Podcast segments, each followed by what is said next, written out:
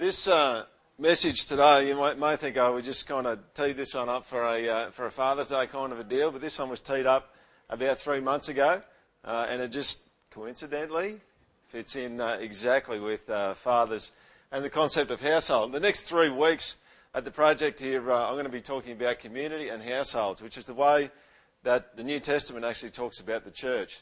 So you don't, if you think church is come and see a show and watch an event, you don't understand the, the church the way the New Testament does, and specifically the way that Paul um, was inspired by God to understand it. The church is meant, firstly and foremost, to be seen as a household, as a family.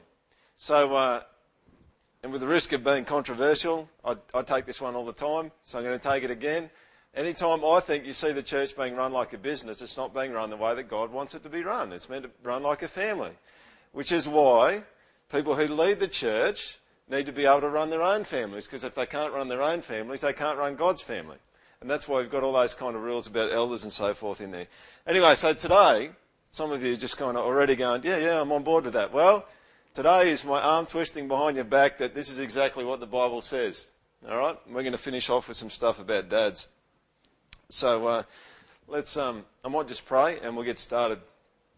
Jesus, uh, we really need your help. I need your help to say the right things that will bring life, and uh, people listening need your help to uh, be good soil into which your word can be planted. So, Lord, help us today. Help me. Uh, help the audience. Lord, none of us can do anything without you. You say that. You said that, Jesus, in John 15. You said, uh, apart from me, you can do nothing. So uh, we just want to humble ourselves before you and say, God, please help us. Uh, we will be helpless without you. Amen. I, uh, I often say uh, when I go out in services and to people that I talk about that the, our current culture is in the midst of a social experiment. And the social experiment that, that's underway at the moment is one about households. And unfortunately, I think we're going to realise that our social experiment's not working when it's too late. If you have a look generationally across our culture, it's probably the case that the only generation now that really is, has not been damaged is probably the grandparents at the moment. That would be what I would suggest. There are pockets of people that haven't been damaged in other generations, um, but that is probably the most intact generation relationally. So what I did is I got on the net the other night and I thought I'm going to trawl through some uh, Australian Bureau of Statistics um, statistics and some, uh, there's another uh, offshoot of that called the Australian Institute of Family Studies that do some research on what's happening with people. I thought, let's get some data on what's happening with the household. And this is what I came up with. In 2006 2007, there were about 8.1 million households and 5.9 million families. Check this out, though. This is an interesting stat. Around one in four households is occupied by one person. In Australia, one in four households has got one person living in it. It's interesting. In 2008, 60% of children aged 0 to 4 years were in childcare. This is not a sermon about childcare, but that's interesting, isn't it? If 60% of our kids 0 to 4 in 2008 are being brought up in a childcare centre, how much more important is it for parents to be really engaged in bringing up their children? That's a pretty high stat. I was a bit surprised by that. Check this out. In 2007, 49.3% of 48,000 divorces involved children, and in 2008, 49% of 47,000 divorces involved children. The numbers in the brackets are actually the numbers of children that are affected by marriage breakdown. Now, this is not a message on divorce, all right? But that's an interesting stat, isn't it? Over two years, you've actually got uh, the best part of 88,000 children, and we know that the effect upon children is significant in uh, marital breakdown. It's, it's very, very high. Um, and the stats are just going to get scary here in a minute. I should tell you before I put this next one up, I tried to get the latest data that I could on this next one, but I just couldn't find it anywhere in the Australian Institute of Family Studies and uh, the ABS. So please uh, uh, pardon my uh, old uh, information. This is uh, from 1998. Uh, as many as 80% of divorced children live in sole mother custody arrangements, and as many as a third of children have little or no contact with their non resident fathers. Think about that. Only 20% end up with someone other than their natural mother of, of these 88,000 kids over two years. Um, and a third of them have little or no contact with their dads. That is a huge stat. That's like almost, I mean, you've almost got 90,000 there. That's almost 30,000 children over two years virtually have no contact with their fathers. There is a significant breakdown happening in the household. And governments know that households are important. In fact, I was going to put a quote up from Cicero, but Cicero was a Roman author uh, about 60 BC. Cicero knew this. He knew, and the Romans knew, that the household and the family, at the turn of the century, the Romans knew that that was critical to the health of the nation. Check this uh, chart out. What you see here, and this is a stat here, that's significant, right? In care arrangements, where there's been a marital breakdown, 26%, according to the ABS, of children have little or no contact with the other parent. Little or no contact means face to face contact occurring less than once a year or never.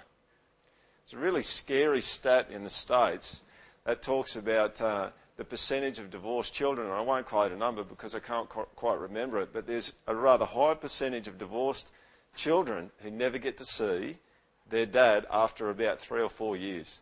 They just don't ever see him again. If you do the maths on this stat here, in a two-year, in a two-year period, 18,211 children have just got themselves into a place where they're not actually going to see their natural father, uh, maybe again, but at the very least, at the very most once a year. That's what you get. Is this scary? I think it's scary because we've actually, there's a huge amount of pressure on the household. And uh, this is not a message about homosexual marriage, but now we've got legislation that people are trying to push in to let guys get married. And I think that's just another, another assault upon the household, upon the integrity of what's actually going on there. So, I wonder, where did the concept of household, where did the concept of family come from? Where did it come from? Do you ever ask yourself that? I mean, in one sense, you might say, well, God made it, but where did he get the idea from?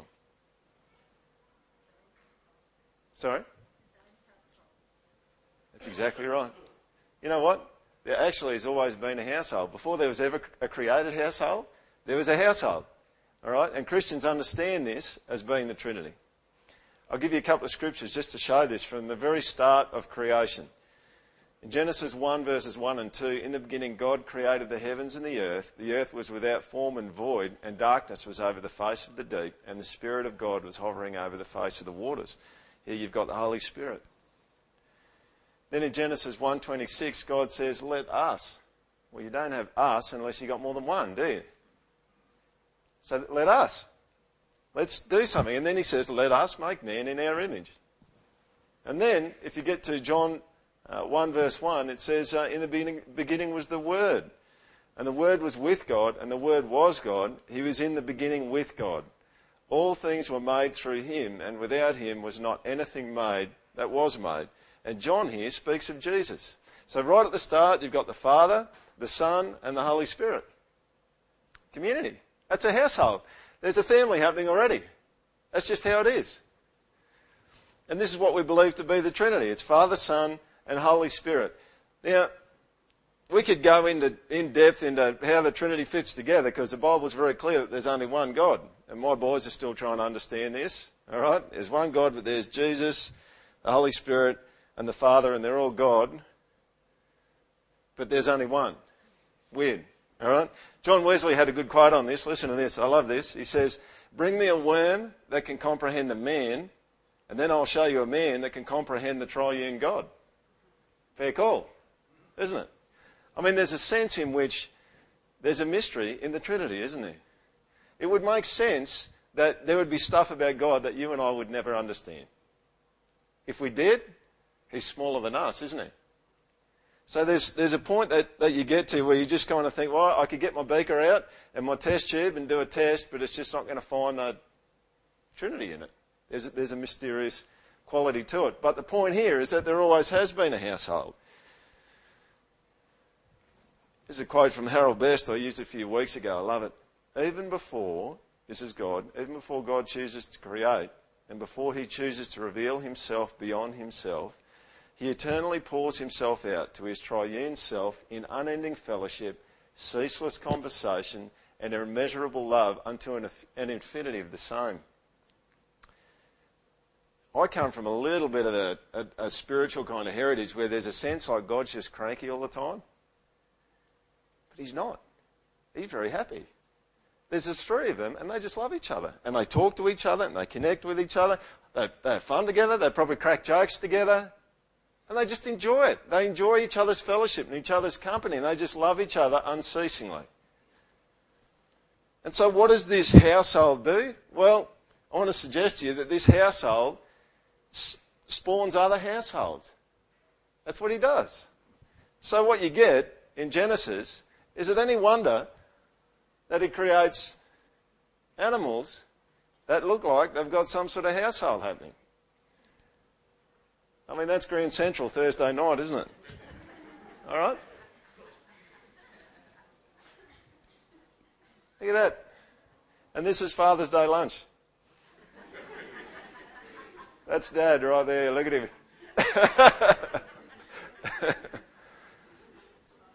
yeah, someone might argue, yeah, but we see some examples in creation that don't look like a family, a loving family household. Granted. But don't we generally see that that's the case? You don't get that from a random collocation of atoms, do you? You don't get that. You don't get community and love and the need for family by inorganic matter bashing into each other for billions of years, and then all of a sudden we've got love. You know, I know that love's not a chemical. Hate is not a chemical. Hate is not DNA. Hate is actually something far superior to that.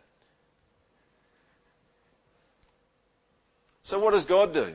He's got his own household. He starts creating animals that look like they're a household. What does he do then? Well, he creates man, Genesis 1:26. And then he creates a woman. If you go down to verse 21 there, so the Lord God caused a deep sleep to fall upon the man, and while he slept, took one of his ribs and closed up its place with flesh. And the rib that the Lord God had taken from the man, he made into a woman and brought her to the man. God makes a household. What's left? The last thing that's left be fruitful and multiply. Make it a family.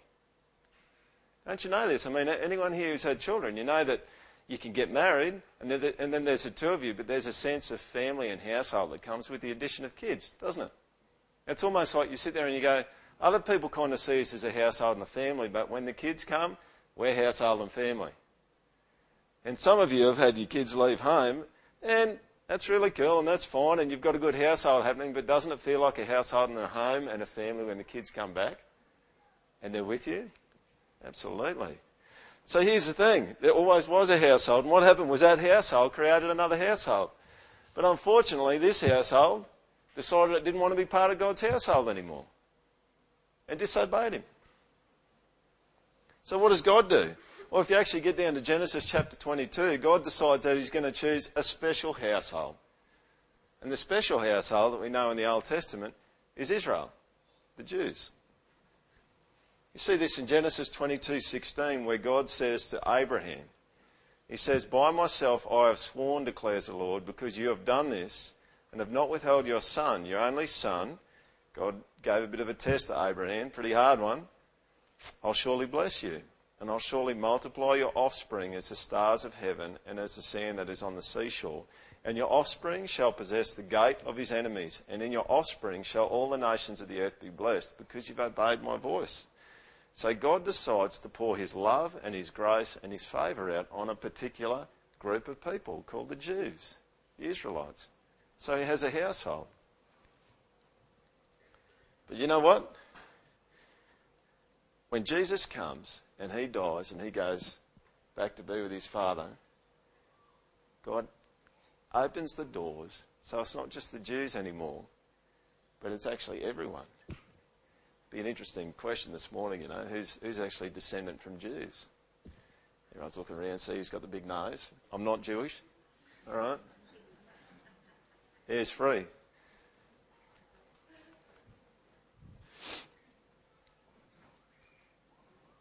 The really rough thing is let's be honest about this. Biblically, if God didn't open the doors to Gentiles, which are non Jews, to come and be part of his household, probably a lot of us would never have heard the, the gospel, would we? We wouldn't, heard we wouldn't have heard about Jesus. That's it. In one sense, you kind of go, well, that sounds a bit unfair and it's a bit scary, but I don't think you should look at it that way. You just go, isn't this amazing? Isn't this amazing that God would take us, who by and large are not Jewish descendants, and say, come and be part of my household, come and be part of my family? And that's exactly what he does. And uh, if you be coming to the project the next few weeks, you'll hear more from Ephesians 2. But now in Christ Jesus, you who were once far off have been brought near by the blood of Christ. So he's talking to all of us Gentiles. All right? We're not descendant of, descendants of Jews. We're Gentiles. And literally, in a spiritual sense, we were a long, long, long way off. A long way off from God because we weren't part of the Jewish nation. But what does God do? God takes people who are a long way off and brings them near. For he himself is our peace, who has made us both one and has broken down in his flesh the dividing wall of hostility by abolishing the law of commandments and ordinances, that he might create in himself one new man in place of the two, instead of the Jews and the Gentiles, one. So making peace and might reconcile us both to God in one body through the cross, thereby killing the hostility.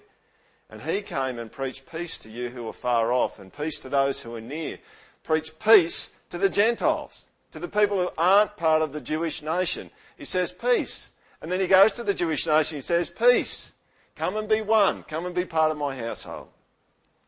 For through him we both have access in one spirit to the Father. Now that's interesting, isn't it? The Father. That is a, that's household terminology. And this is a critical verse. So then, you are no longer strangers and aliens, but you are fellow citizens with the saints and members of the household of God. So when you get brought in and God says, Come and be part of my family, you're part of his household. You think about a well functioning nuclear family where everyone's contributing. He's going, You come in. Come in and be part of my family. So, I was going to show you a Venn diagram, but I'm going to go one better. My kit bag here. See this? This is like those Russian nesting dolls. What are they called? Yeah, I'm not even going to say that. I'll probably end up sounding like I'm swearing. See, this is what God does. God, in a sense, is the centre of every single household. And every time He creates something, He creates a household, it looks a little bit like Him. It's, it's got the same kind of shape that He has. And part of the reason, part of the reason for that, I think, is quite logical. You, you can't create something outside of who you are. Everything that you create is always a slice of who you are. So when God creates something, it looks a little bit like Him. It looks a little bit like the community that he's in.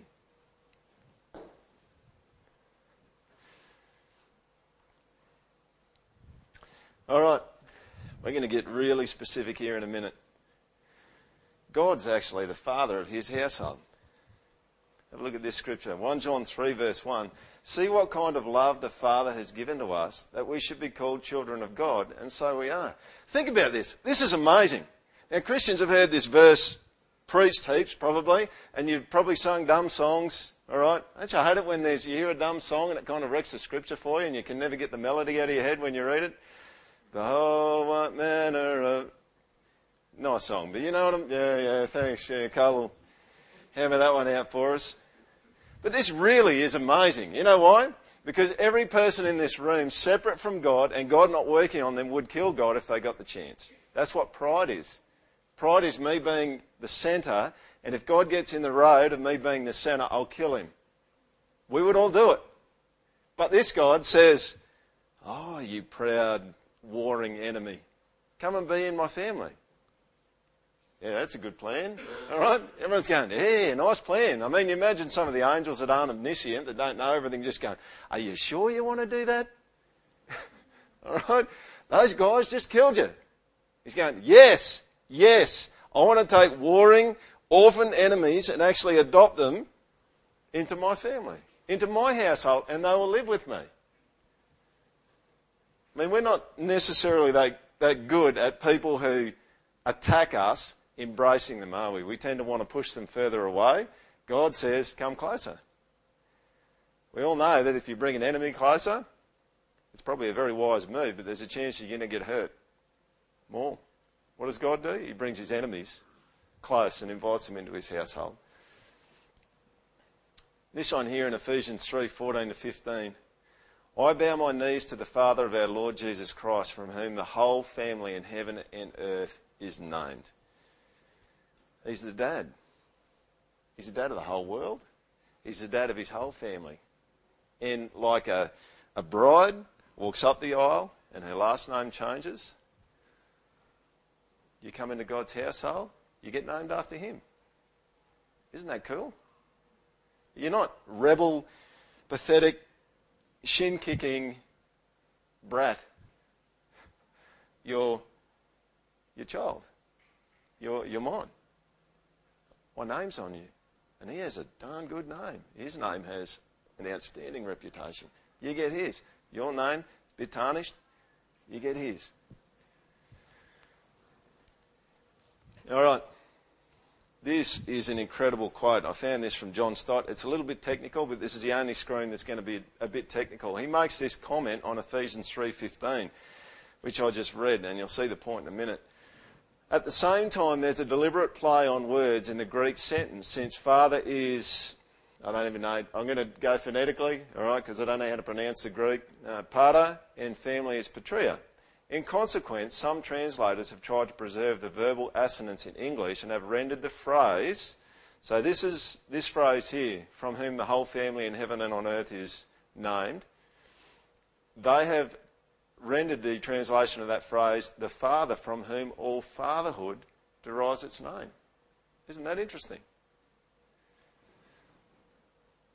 Commentators point out that the word patria does not not normally mean fatherhood, but rather family. Nevertheless, it is a family descended from the same father, and so the concept of fatherhood is implied, and the abstract idea of paternity seems uppermost here. Here's where it gets really good. This next bit.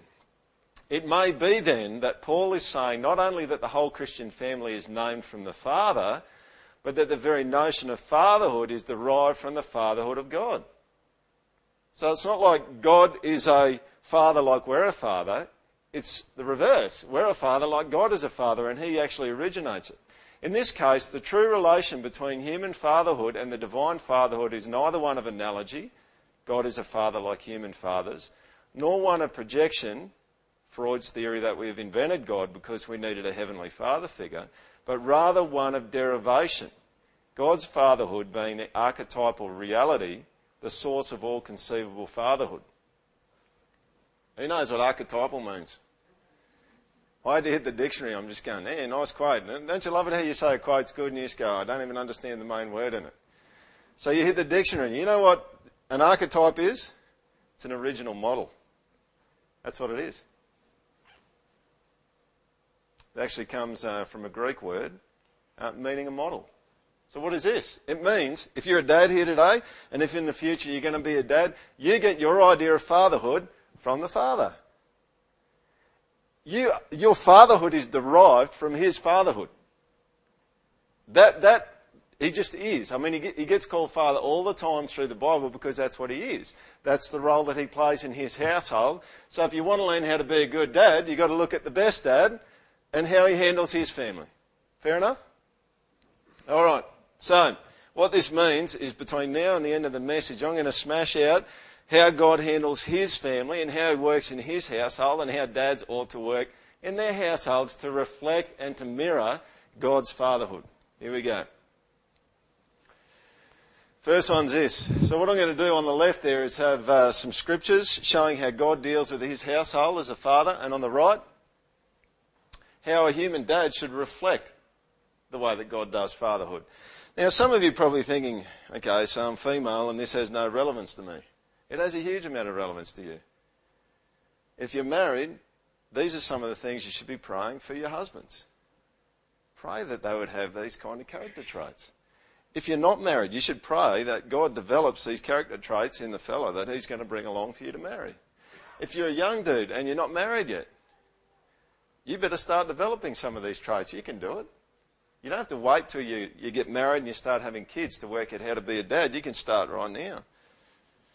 But certainly, there's a massive application for the dads here, and there's a massive application for dads who have all their children have left home. There is still a massive role for you in church. So here we go. God the Father delights in his children. Check this out. Luke 2:14. This is when Jesus shows up on the scene.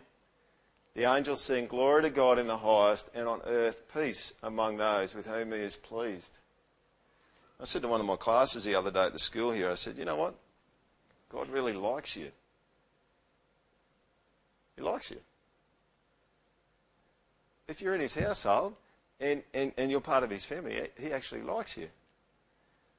Now, I could say he loves you, but we Christians, as Christians, you kind of hear that all the time, that God loves you, right? Saying that he actually likes you is a whole different thing. In a sense, because all of a sudden you get the feeling like he likes to be with you. Which he does. Psalm 147:11 The Lord takes pleasure in those who fear him, in those who hope in his steadfast love. He actually takes pleasure in people that fear him. What about this one? This is Psalm 149, verse 1. Praise the Lord. Sing to the Lord a new song. His praise in the assembly of the godly. Let Israel be glad in his Maker. Let the children of Zion rejoice in their King. Let them praise his name with dancing, making melody to him with tambourine and lyre. For the Lord takes pleasure in his people. He adorns the humble with salvation. Let the godly exult in glory. Let them sing for joy on their beds. He enjoys us. But you know something? I'm going to put a twist, a bit of a sting in the tail here. Some of you might have heard me say this a few weeks ago. I think we're in danger uh, in our Christian culture of terminating on enjoying God's delight in us. And I'm not sure whether you picked it up, but there's actually a little kind of a twist in each one of those scriptures up there. It's not that God just delights you, delights in you. Check this out, the top one. What's connected to God's pleasure? Or Him getting glory? That's what's connected. Glory in the highest, God's pleased. What about the next one? 47, 147, 11. What kind of person does the Lord take pleasure in? Those who fear Him. And those who hope in what? Yeah. So you fear Him and you hope in His steadfast love. He takes great delight in you. Do you see that? It's not actually terminating on you. It's still terminating on Him. And this is where I reckon sometimes in Christian culture, uh, some authors and people who make comment, they, they, they are so overflowing in how much God delights and takes pleasure in people that they leave people terminating on themselves. And that is the surest way to wreck a human being is to leave them terminated on themselves. And God knows that. He knows that the best way to help someone and the best way for someone to fulfill everything that they were made to be is to actually terminate on Him and on His glory. You can see that actually in the scripture down the bottom there in Psalm 149. All right? Sure, it says God takes pleasure in his people, but that is sandwiched in between two whacking great big loaves of bread of God getting glory and God looking magnificent and God's people just enjoying that. And that's, that's kind of the, the difference. That's, that's the difference between people who love Jesus and those who don't, is the thing at the bottom of their heart that makes them happy is God. Not what he says about them, and he says lots of amazing things about them, but God. Check this quote out from uh, John Piper. There is a devastating way to respond to God's commendation of us. What if we hear God's praise and are drawn away from delighting in God to delighting in God's delighting in us? What if we hear his praise as a tickler of what we really enjoy, namely being made much of? What if the bottom line of what makes us happy is not God Himself, but God's attention, God's praise? If that is the bottom line, then we are not delighting in God, but only using delight in God to get commendations. That would be devastating. When God's delight in us lures us to delight in being delighted in, we are ceasing to do the very thing God delights in. It's a bit kind of bit of a tongue twister, but do you get it? What God delights in is when you fear Him and when you hope in Him and when you trust in Him and when you call on Him to save you and He loves to die for you. He loves to die for you. He loves to help you. He loves to come alongside of you when you're struggling, but not so that it can terminate on you, so that you can terminate on Him because that's how He made you. Your life gets dysfunctional when you don't terminate on Him because you just weren't made to do that. It's like using a dishwasher to undo a screw. You don't do it because it wasn't made for that. And if you try to do it, you're just going to mess a whole bunch of things up. I don't even know how you'd use a dishwasher to undo a screw, but anyway. So here we go. I'm going to get into uh, a human dad's reflection. You know what, dads? Watch your kids and just enjoy watching them. Just enjoy it. Life can get really busy sometimes, can't it? I've got four boys. My oldest is seven, youngest is two, and it's just on. It's on all the time. And a lot of the time, I'm just thinking survival. But I've been reminding myself lately, man, I just need to sit down and just watch them. I love watching them play. I love sitting in another room where they can't see me and just, uh, sorry, sorry, sitting next to the room that they're in where they can't see me and listening to them talk.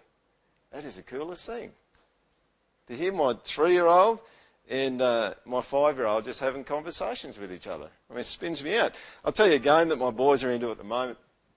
This is, uh, this is really cool, and it would not happen in a girls only household, but I have a boys only household, so you just get boys only illustrations today, right? My dudes said to me the other day, they said, come in and have a look at this new game we're playing. I'm going, this, this will be good. So I go in there, what have they got? Well, they got a balloon, right? Boys and balloons, you're just going, it's going to get interesting. So what they do is they, they stand on opposite sides of the room. One of them's got the balloon, and he kicks it up in the air, right? And the two of them run at each other and just crash into each other, right? And as they're falling, or on the ground, if one of them can grab the ball, that's like you're the winner. That's what it is. And you know what he said? He goes, hey, we're playing AFL. there you go. Anyhow, the other day I thought, let's have a bit of, you know, we had a bit of a rumble while this was going on because that kind of happens at our place too. And my three-year-old, he just doesn't even think about the consequences. He just runs in. He must have left the ground two metres away from me and just came in with kind of a flying kick side on and just bounced off the top of me and then twisted his wrist and then he was crying. But it's cool. It's cool to watch him. All right? It's really cool. And what you've got to realise, and, and we realise this very acutely with our family, is that there's a lot of people in our society, as soon as you have more than two kids, all of a sudden they just they don't like kids as much. You walk along, you've got four kids, you're going, wow, that's weird. And especially weird if you have four boys. My um, my wife had to take one of our boys to the ophthalmologist, and uh, she just had three boys there with her at the time. You know, she she walked through the door to this ophthalmologist. You know what he said to her? He said, "What did you do wrong to deserve that?" In front of my boys. And my oldest boy, uh, who was there for it, would have been six. He understands. You know, Ange comes home and tells me, I'm just going, yeah, well, what? I'm thinking karma. I'm thinking there's some karma coming your way. I'm going to ask you the question. What did you do to deserve your bleeding nose? All right? Don't trash my dudes. I enjoy my dudes. All right? Enjoy your kids. We were at the, uh, we were at Kmart a little while ago. And uh, I was just walking through the bike section I mean, anyone who's had kids knows you just you take your kids to the toy section and it's kind of like uh, Fukushima, you know. By the end of it, it's kind of nuclear fall, fallout. Anyway, I'm walking around, and this lady notices she got a trolley and a and a child there. She, she notices that we've got four four sons, and she said this to me in front of my boys. She said, uh, "I'm glad it's you and not me that's got four boys." In front of her kids and in front of my kids. And you know what I said to her? I said, Yeah, I'm really glad about that too. I wouldn't want you to have another one.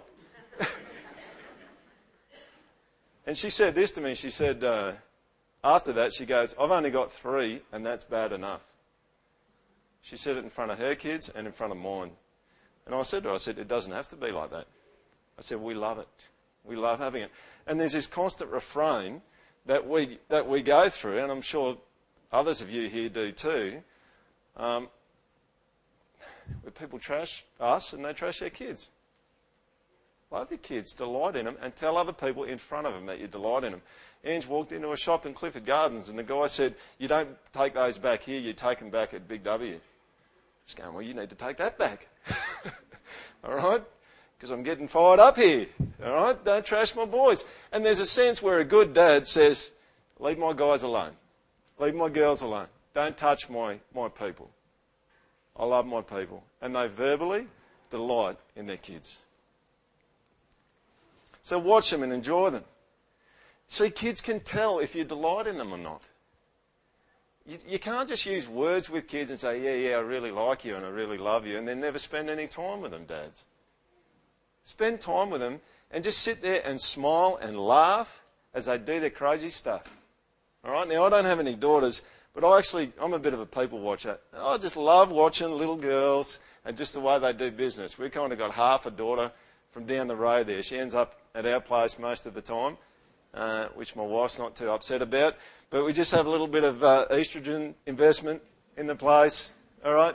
And I just find it really amusing. I just take pleasure in watching little girls be little girls because it's beautiful, isn't it?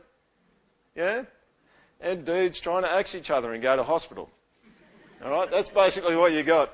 Pretty girls doing cool things, nice and clean, dirty dudes on the way to an emergency ward. That's pretty much how it works out.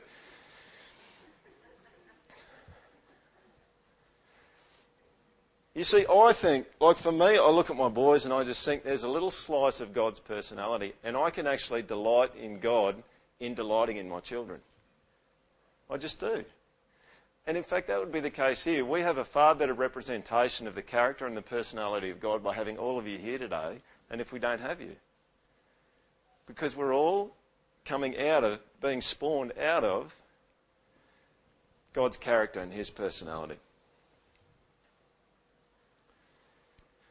All right, let's move on. Number two. Fathers are responsible for their household. Check, check out how God the Father does this in Genesis. So, actually, before I start that, what we've got is uh, human beings have just disobeyed God for the first time. They didn't do what He asked them to do, and it's put us on this very slippery, nasty slope. Excuse me. To the point where we are now. What does God do about that? Genesis 3:15. I'll put enmity, enmity between you, that's the devil, and the woman, and between your offspring and her offspring. One of the woman's offspring shall bruise your head, serpent, devil, and you shall bruise his heel. You know, God could have washed his hands, couldn't he, of humanity, and he wouldn't have been wrong to do that. He could have washed his hands of every single person here and said, You did it. You got yourself into hell. You can just live there. But you know what he does? He actually takes responsibility for his household and starts revealing his plan to do something about it. Wasn't his fault. He didn't have to do anything about it. Could have washed his hands, but he loves you and he loves his household. And, and he goes, I'm going to work out a plan and a way that I'm going to sort this thing out with my family. And that involves someone being born to a woman that's going to stomp on the devil's head. Genesis 3, verse 20 the man called his wife's name Eve because she was the mother of all living. And the Lord God made for Adam and for his wife garments of skin and clothed them. So, what you got prior to that is Adam and Eve have realised that they've done the wrong thing and they need to cover themselves up because they've worked out they're naked. With leaves. Now, you're going to choose some leaves pretty carefully because they could get really uncomfortable. It's probably not going to be mulberry leaves or cactus leaves or anything like that. That would be really uncomfortable. All right? But they go out and they try to sort it out. What does God do? He goes, No, I'm going to kill the first animal. I will kill the first animal so that you can have clothes and I'll make them for you. This is God taking responsibility for his household. Verse 22 Then the Lord God said, Behold, the man has become like one of us in knowing good and evil. Now, lest he reach out his hand and take also of the tree of life and eat and live forever. Therefore, the Lord God sent him out from the Garden of Eden to work the ground from which he was taken. He drove out the man, and at the east of the Garden of Eden he placed the cherubim and a flaming sword. that turned every way to guard the way to the tree of life. Here's what's happening. If Adam and Eve, in their broken, separated condition between them and God, get to the tree of life, they can live forever separated from God. God doesn't want that to happen in his household, in his family. So he says, righto, I'm going to kick you out. And I'm going to guard the way to the tree of life because I'm going to come for you. I'm coming for you. I've already told you that someone's going to come and tr- tread very mercilessly on the head of the devil, on the head of the serpent, because I'm coming for you. Isn't this cool? God doesn't have to do any of this. This is what he does. He takes responsibility for his household. So, how should human dads reflect this? Well, the first way is by understanding the difference between sins of commission and sins of omission. And this, uh, this whole concept is particularly true of Australian dudes, and especially Australian dudes in the church. A sin of commission is when you do something that you shouldn't do. A sin of omission is when you should have done something and you didn't do anything. Most Australian men in most churches in Australia, I think, add up their sins of commission, but never ever add up their sins of omission. Dudes in Australian churches, which include us, are more likely to be doing nothing than to be doing bad things. And God would have us know today, and He would have you know today, gentlemen, if you're doing nothing at home, that you're sinning. If there's something that you should have done that you haven't done, you're not doing what God wants you to do. It says this explicitly in James 4, verse 17, where it says, So whoever knows the right thing to do and fails to do it, for him it is a sin. All right, now we're in trouble, all right, because most of my life I think I spent thinking about sins of commission, and you end up doing nothing. And God's going, Well, I needed a man to get a job done there, and where was he? Oh, he's the sinner sitting doing nothing.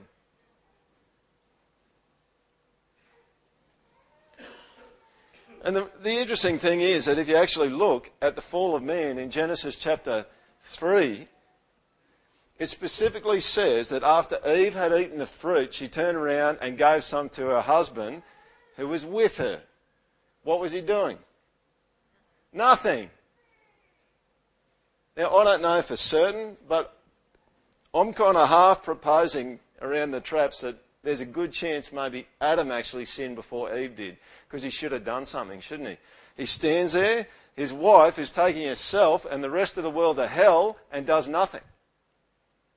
Which is what dudes do. And I know, I know my own household, when things start going haywire, there's about a 95% chance they're going haywire in my household because I'm doing nothing. What am I doing? You're just going, it's not my fault. It's going, it doesn't matter.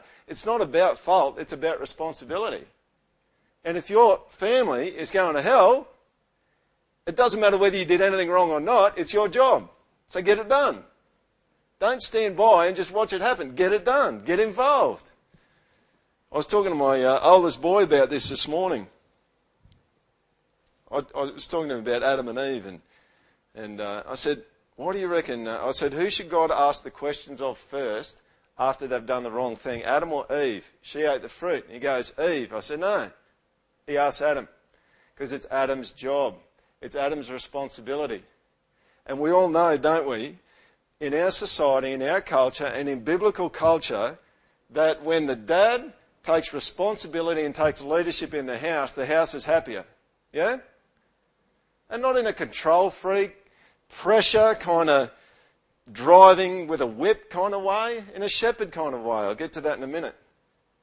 It just works better, doesn't it? When dad loves and when dad takes responsibility and when things are happening in his house that aren't good, that's my job to do something about that. So in my house, if it gets to the point, and I've talked to my boys about this, I'm pretty sure I have, if, if it gets to the point, actually I was talking to my oldest boy this morning, if it gets to the point where the boys start going right off the rails, whose job is it? It's mine. Okay, so if my wife loses her walk with God and starts heading off, whose responsibility is that? That's mine. And you just keep taking it, gentlemen. It's your job. And you might say, yeah, it's hard. Well, carry the load. That's, how, that's why God made men men. Carry the load and get the job done. Look after your people. Don't do nothing. And maybe some of you need to repent because you just do nothing all the time. I'm not even going to go into the stats, but there is a freaky set of statistics about dudes who play computer games when they're married. Uh, dudes have all sorts of addictions, addictions with alcohol and all the rest. And what happens with their family? Well, they're doing nothing in their family and their family's going to rack and ruin. I'm not saying that mothers don't have a massive role and that mothers aren't central to what happens in a home. I do think that by and large, if mum's struggling but dad's doing well, the family can just about get by. But if dad's not doing well and mum's really strong, it's a real weight upon the family. It's a huge weight upon the family. And all of a sudden, the family ends up starting to crumble because it doesn't have that leadership of the father in the household. Am I saying that the fathers need to drive like a dude on a horse driving cattle? I'm not saying that. But fathers do need to love their families, don't they? And when their family starts to lose the plot, fathers need to get engaged. See, if I get home and uh, my family is going haywire, in a disciplined sense, whose job is it? What's my job? My wife's probably been fighting for an hour and a half or two hours in the afternoon to pull the kids in the line, and someone's got to take leadership and take control there. And that's not because she hasn't been doing a good job. Don't hear me putting my wife down. But she needs backup. And she needs backup from someone who's going to engage and who's going to do what needs to be done. Oh, okay, so we've got three out of the four boys going rank. That's my deal. Send them my way. All right? Yeah, I'm tired. I've just walked in from work. I've had a hard day. I've had a thousand people talking to me about a thousand different things. Yes, I feel drained, but when I walk through the front door, it's my job.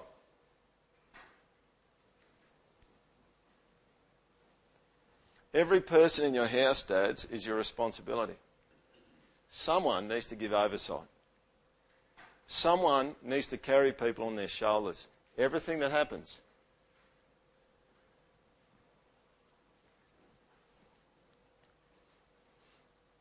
And the weird thing is, gentlemen, and I reckon this is true. Usually, when men stuff up, they do an Eve thing and they blame the devil, right? They go all charismatic and blame the, the devil, right? Which is what Eve did. God says, What's going on? She goes, It was the devil. It wasn't the devil, it was Adam. He was the problem. He should have done something. Someone was needed to stand up there and to stand against it. I've just been at a couple of in services recently where um, they're talking about the adolescent brain. All right, and you, have probably heard this before. They always love to roll this stuff out, and I'd always try to work it out. It's not an insult to them, but they say, "Oh, the, the male brain is not completely mature until it's about 25 or 26." Right? And all the women in the room going, "Amen." Well, they don't say "Amen" because it's not a Christian thing. They Like, yeah, it's true. That's why they're such idiots. All right, and you know what? This is what I say, this is what I've been saying to them recently. I said, that's why they go to war. Isn't it? If you want to find someone to accomplish a really good task for you, what do you do? You find the guy that doesn't think about the consequences that much who's really strong. All right? Isn't this part of what it means to be a dad? Not to be an idiot. All right? There's enough dads who are idiots. Okay? But isn't that what it's about to be a dad? It's walking in and just going, okay, it doesn't matter what the consequences are, this is my deal, and I'm going to deal with it. I'm going to do whatever it takes. And it doesn't mean that I'm going to be incredibly authoritative and just kill everyone and mess up the discipline that my wife's been doing and just kind of trash things in the house. But it does mean that I'm going to stick with it as long as I need to stick with it to get it to a place where it needs to be. All right, last one. Fathers shepherd the household. You know, it's been said that you drive cattle and you lead sheep.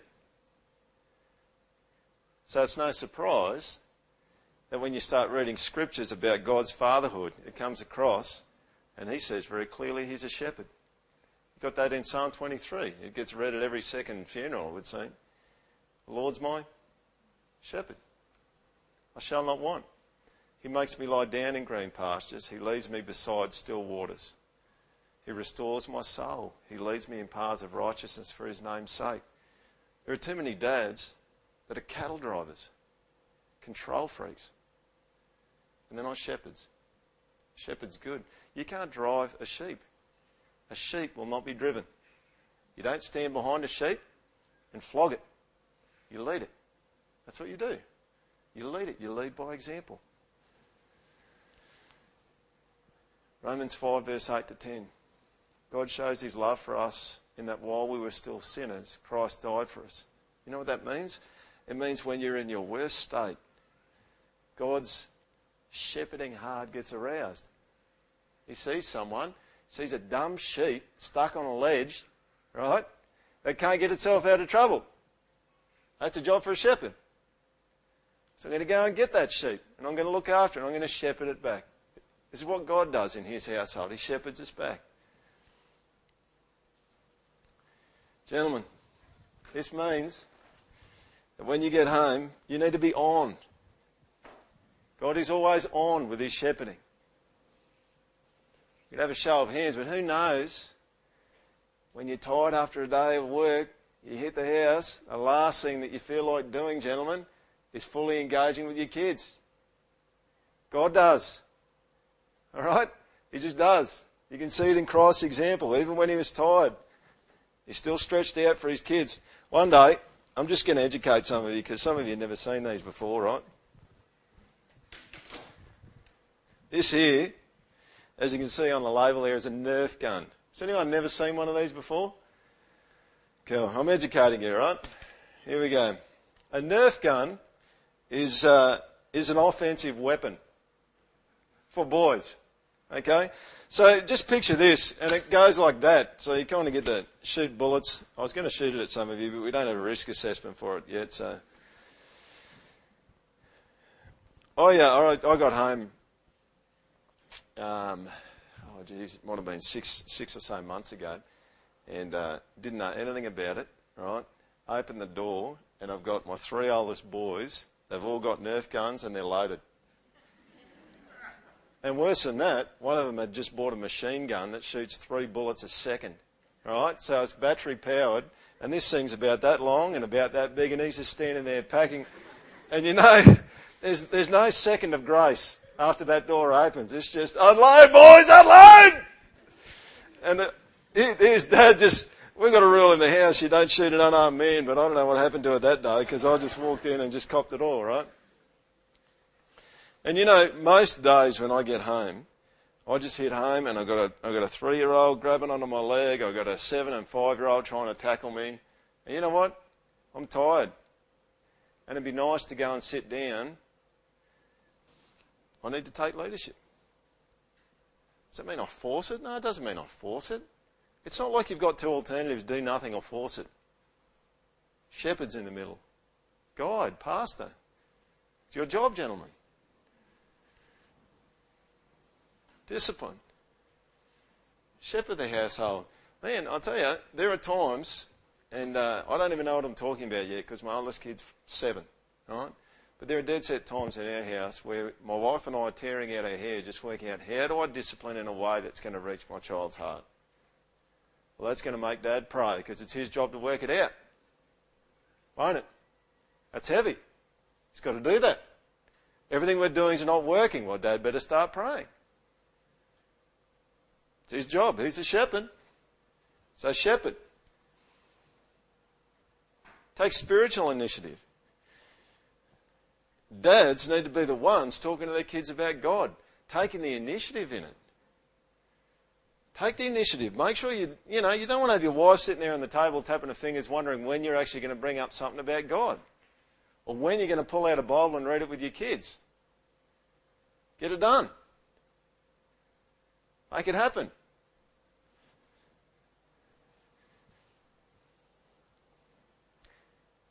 In Job chapter 1, I'm just going to read it to you. Job chapter 1, verse 4 to 5.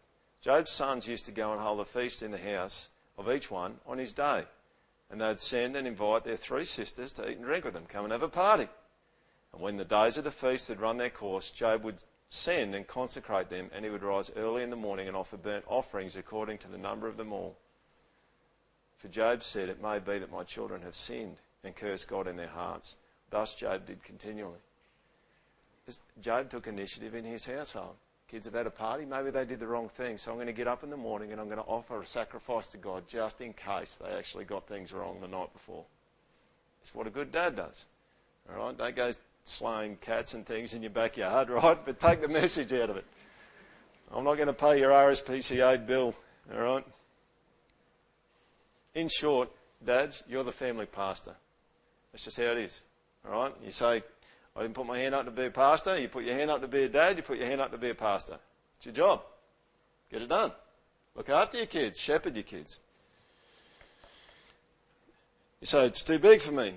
You're darn right it is. It's going to make you pray, fast, and depend upon Christ, isn't it? Because it is too big for you. I'm going to show you a bit.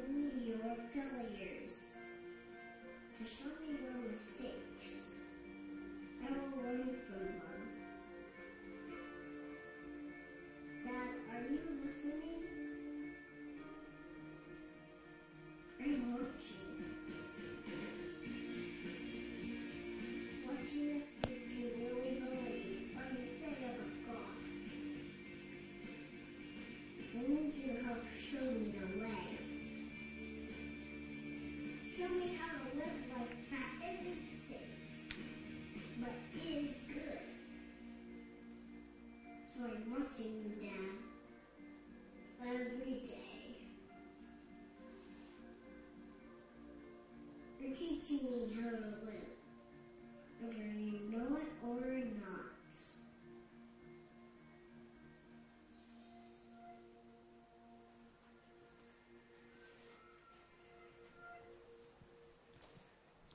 Did you enjoy that? It's good, eh? I just wanted to finish on this note. I started with a bunch of stats about households. There's a great hope for those uh, 18,000 uh, orphans over two years from their father. They're not orphans from their mother, but from their fathers. And you know what it is? It's the church. It's God's household. That's what it is. A couple of scriptures and then I'll close.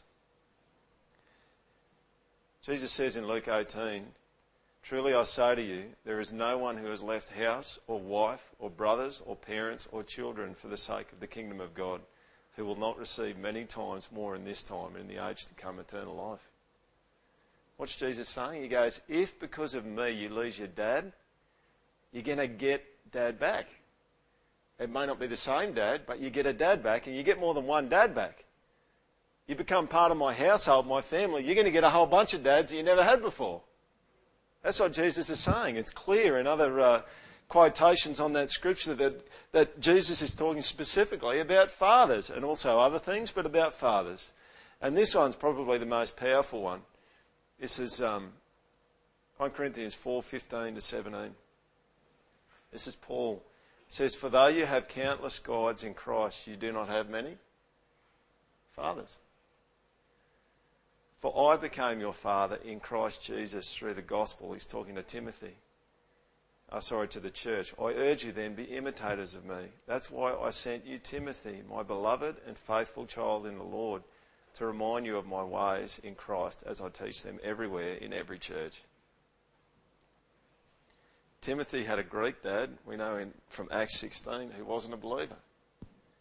What's Paul doing? He sees himself as a father he says, he calls him his own child. In Christ, I became your father, my dear child. And there is an urgent need in churches to have older men commit to being in churches and commit to being fathers to people. What Paul says in 1 Corinthians is true. There's lots of guides, but there's not many dads. Which is why, if you're a dad or if you're this is one thing I'm really excited about that's happening in the project here is we've got some older men whose families have left home. And you know what? I'm really excited at them expanding their fatherhood over people in the church. This is why older men need to not disengage from churches but be part of churches because there's going to be a whole generation of young people who come through our churches that don't have any contact with their dads. Agreed? And they need one. They need a dad. So you come in, if you're an older man, and you say, okay, who can I be a little bit of a dad toward? The greatest compliment I've ever had paid to me in my role at the school is students now, in one sense, it's bad because you just, if you're getting called a dad, it's because you look old, right? But students are starting to say this to me. They say, You've been like a father to me. And I think this is what Paul's talking about here. We need more men in churches where Younger people say to them, You're like a dad to me. Timothy would have said that of, of Paul. So appeal to you, older men. Where are you committed? Are you committed to expanding your fatherhood uh, over people who need it and being a father? Or are you playing your own game? Giving what you want, not giving the rest. Whatever. There's a call. There's a need for fathers in the church, and there's not many of them. But the ones that are there, wow. Isn't that beautiful? Isn't it beautiful when someone who doesn't have a dad gets a dad in the church that they never even dreamed they'd have? They'd have. Maybe they got three dads now. That's one of the questions I ask my boys reasonably often. I say, How many dads have you got? I test them. I say, Two. You? And Jesus. Perfect. Might just pray. Jesus, thank you for this morning. Thanks for being such a good dad. God, may, it may be that Father's Day is more about our children, for those who have them, than about us.